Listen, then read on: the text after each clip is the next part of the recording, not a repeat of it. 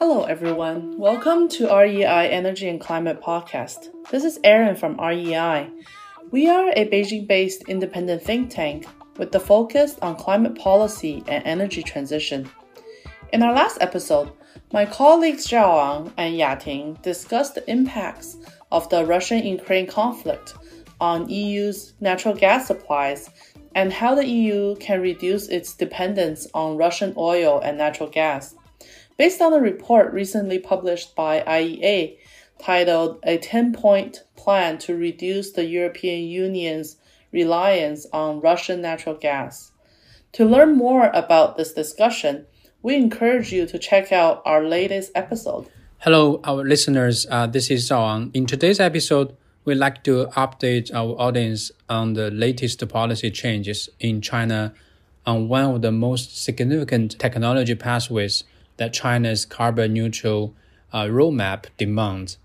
You might already guess it. Yeah, it is hydrogen.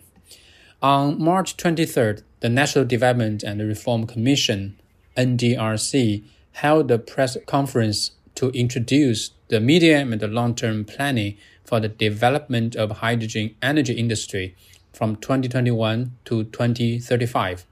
This plan for hydrogen development has made the renewable energy industry very active because by giving industry a clear and a strong message for the future of hydrogen growth. So the plan released this time is one of the end policy systems of carbon peaking and carbon neutrality. As we know, China has the 1+N double carbon goal. And the overall planning and overall layout of the development of the whole industrial chain of hydrogen energy are not only an important starting point for the green and low carbon transformation of China's energy system, but also it provides a strong support for the realization of carbon peaking and carbon neutrality goals. This plan also provided a detailed timeline of China's hydrogen development. Interestingly, at the moment, China is already the largest hydrogen production country in the world, with the annual production of 33 million tons of hydrogen and 12 million tons reaching the standards of industrial level hydrogen. However, among the hydrogen produced in China, large majority are from fossil fuels, including using coal, natural gas, and other sources for hydrogen production. According to the latest data of the China Hydrogen Energy and Fuel Cell Industry Innovation Alliance, the current domestic hydrogen production mainly comes from petrochemical enterprises, of which the coal gasification hydrogen production is approximately 10 million tons per year. The natural gas hydrogen production is 3 million tons per year, and petroleum hydrogen production is about 3 million tons per year. And when you add other hydrogen sources, a total of hydrogen production is about 25 million tons per year by these petrochemical companies. And it can be seen that the petrochemical industry hydrogen production is already accounting for about 64% of the total hydrogen production in the country. So this shows China's current majority of hydrogen production is grayish hydrogen. Many people like the terms of grayish hydrogen or blue or green. We will talk about that later. Hydrogen produced using fossil fuels in combination with capture technology like a CCS or CCUS are defined as blue hydrogen. Internationally, it has been reported that only 400,000 tons a year of the world's 69 million tons of hydrogen annual production is considered blue. And the green hydrogen means the hydrogen production is from the renewable energy, modern renewable energy like wind and solar. So for China to truly take advantage of the emission reduction potential of hydrogen technology, it's really important to focus on the production of green hydrogen, which is, as I mentioned, using renewable energy to produce, and which has a zero or close to zero associated emissions throughout its production and utilization processes. Hydrogen has been considered as a competitive alternative energy source for its ability to be produced locally using both low-carbon energy and traditional fossil fuel energy sources. Once it's produced, it generates electrical power in a fuel cell and only emits air and water vapor as its byproducts. It is easier to transport and utilize than battery technology, which is currently the most popular alternative sources for transportation industry. And its refueling process is similar to that of a gasoline vehicle, where it only takes a few minutes to refuel at the pumps, comparing to taking hours to recharge a battery electric vehicle. However, it is challenging to store hydrogen as its energy content by volume is very low.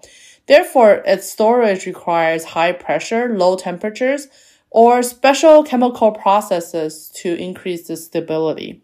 But at the same time, its high pressure storage also means a great alternative in high carbon manufacturing processes, where pressurized natural gases or steams are often used to quickly increase thermal temperature in an enclosed environment. Hydrogen energy development is one of the six major carbon reduction methods identified by the International Energy Agency and the fastest growing carbon reduction path in the future.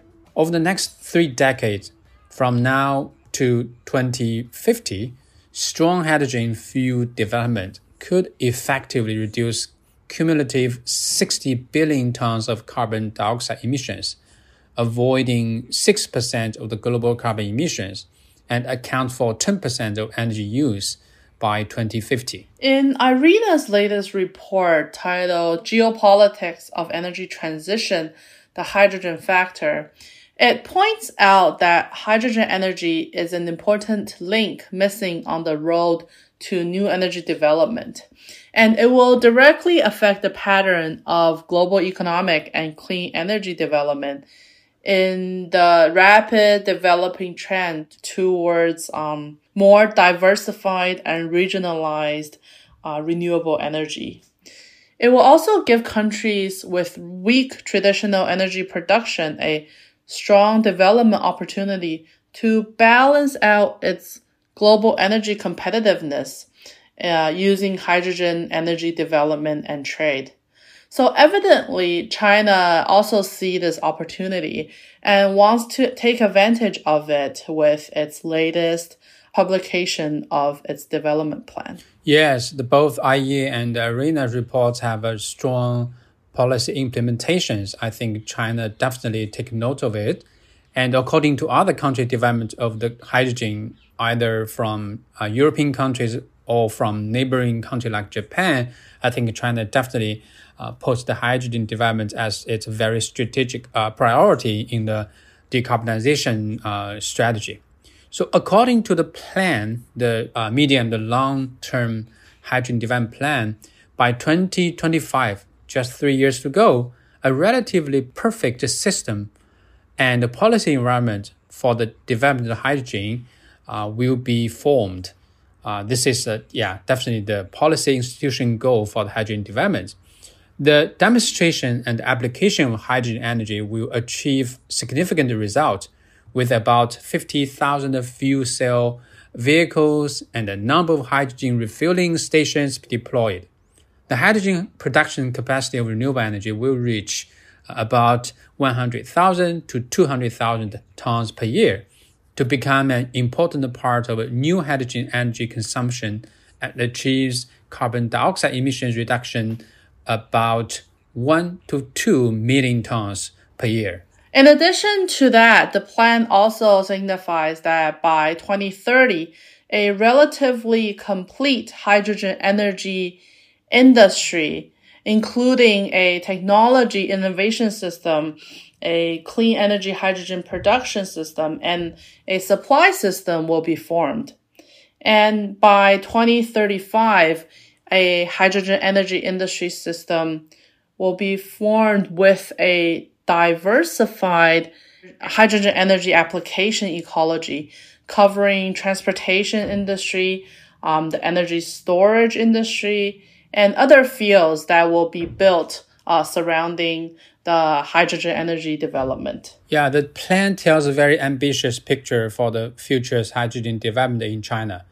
The plan hopes to coordinate the layout of the national hydrogen energy industry, reasonably grasp the progress of industrial development, avoid disorderly competition, and promote the construction of the hydrogen energy infrastructure, strengthen the safety management of hydrogen energy infrastructure, and accelerate the construction of a safe, stable, and efficient hydrogen energy supply network.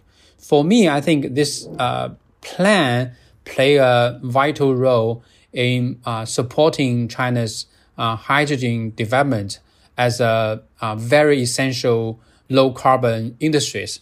I think this is China's strength in bringing a lot of the institutional support and other relevant financial and industrial policy to really make a new industry booming as it planned. And specifically in the areas with rich wind, solar, and hydropower resources, carrying out demonstrations of clean hydrogen production is definitely possible. Gradually expanding the scale of its production and exploring the seasonal energy storage and power grid peak regulation will also be essential. At the same time, promoting the research and development of solid oxide electrolytic cell hydrogen production, the photolysis of water to hydrogen, and seawater hydrogen production, nuclear high-temperature hydrogen production, and other hydrogen production methods and technologies will also be crucial. So this also includes exploring the establishment of hydrogen production bases in areas with large hydrogen energy applications, such as transportation needs and manufacturing industrial needs. Hydrogen energy is used in various ways and industries. In the case of China's development, the plan aimed to focus on the growth in three areas. The first one, on energy supply side. Hydrogen energy will become an important secondary energy source in the future's energy system. On the one hand, hydrogen energy has high energy density and a simple storage method, which is an ideal choice for large-scale and long-cycle energy storage, and provides solutions for large-scale consumption of renewable energy through the integrated development of wind, solar, and hydrogen storage. On the other hand, with the development of hydrogen energy utilization technologies, such as fuel cells, hydrogen energy, thermal energy, and electric energy will achieve flexible conversion and coupling development. The plan encourages areas with high levels of renewable power generation capacity to also focus on hydrogen development, to fully utilize the efficiency of localized power, build a system of one-stop-shop hydrogen production, storage, and consumption. So this development will also help decrease the waste of renewable power in certain localized areas. Yeah, now let's talk about the second application direction. At the energy consumption end, hydrogen energy is an important carrier for energy terminal to achieve green and low-carbon transformation and development. Strengthening control from the source of production, strictly restricting the production of hydrogen from fossil fuels, and encouraging the development of renewable energy to produce hydrogen have given hydrogen energy the very key attribute of clean and low-carbon energy type. Expanding on the application scope of clean and low-carbon hydrogen energy in the energy terminals and carrying out fossil energy substitutions can significantly reduce carbon dioxide emissions from the energy utilization end. So, for example, promoting fuel cell vehicles, reducing the use of gasoline and diesel in the transportation field, directly supplying hydrogen energy as a high-quality heat source to manufacturing industries, reducing the fossil energy supply in the industrial field, and directly promoting the green and low-carbon transformation of energy consumption are all examples of such methods to reduce carbon emissions. The plan wants to promote the usage of hydrogen in areas such as communication towers, backup power supply, also projects like public city buses, long-haul transport, ships, aviation, and attempts in sectors like finance, schools, hospitals, and other energy-intensive areas. Yeah, talking about those applications remind us of other pioneers in the hydrogen development around the world.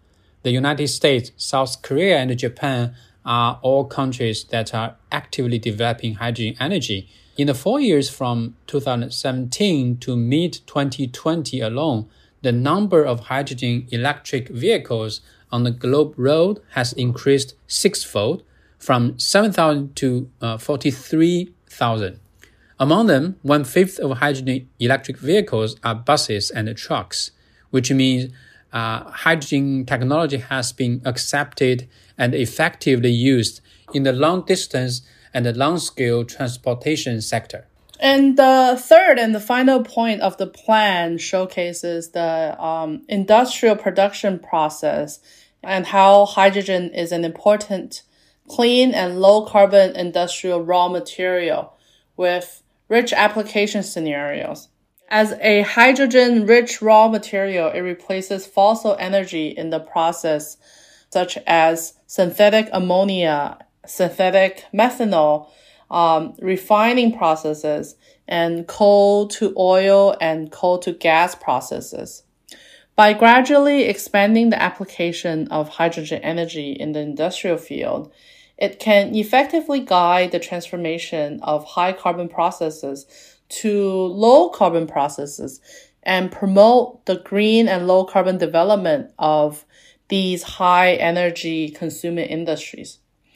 Within industrial applications, hydrogen also has the advantage of being high-pressure and could effectively replace pressurized gases in high carbon manufacturing processes.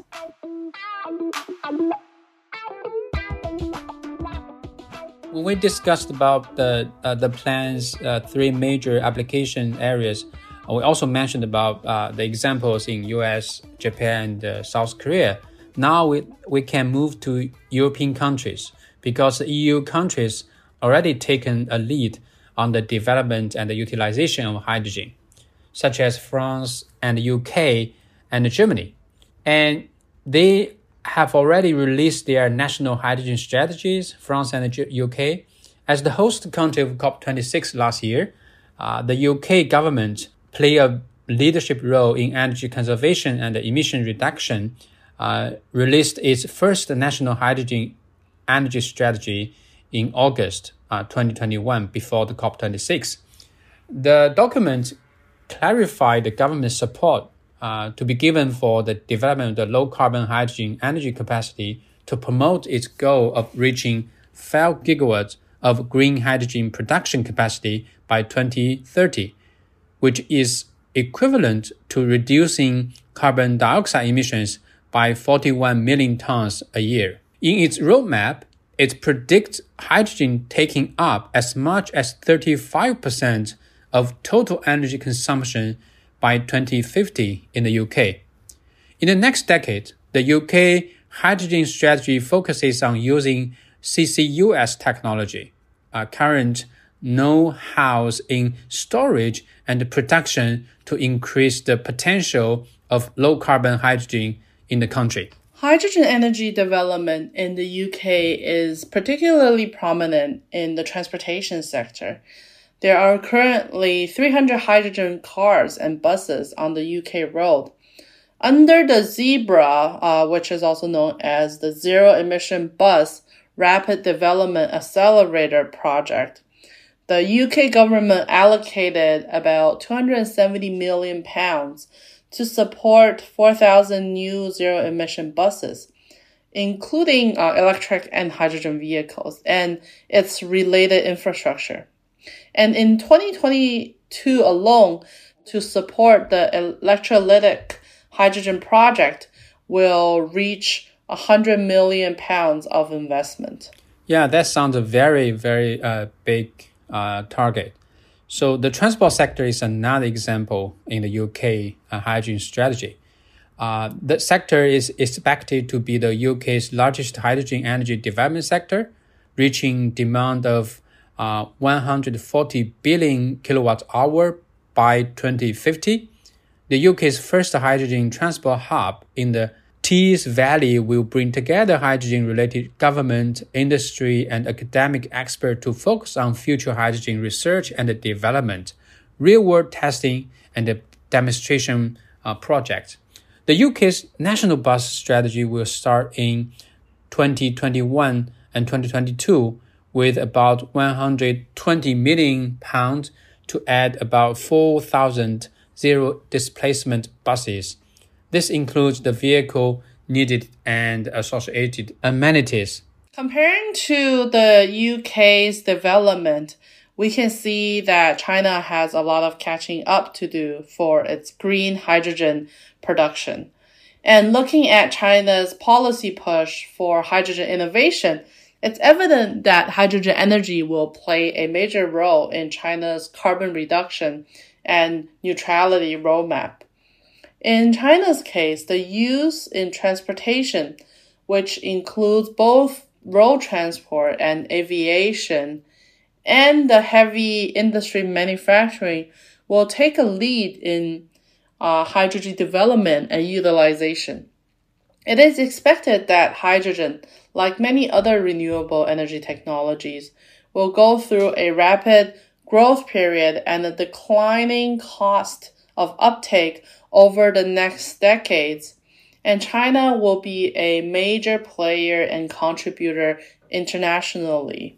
Yeah, I think China's engagement with the hydrogen development has been a very active and promising factor for the global hydrogen development, because China has its own strength and also has a big demand and a manufacturing scale.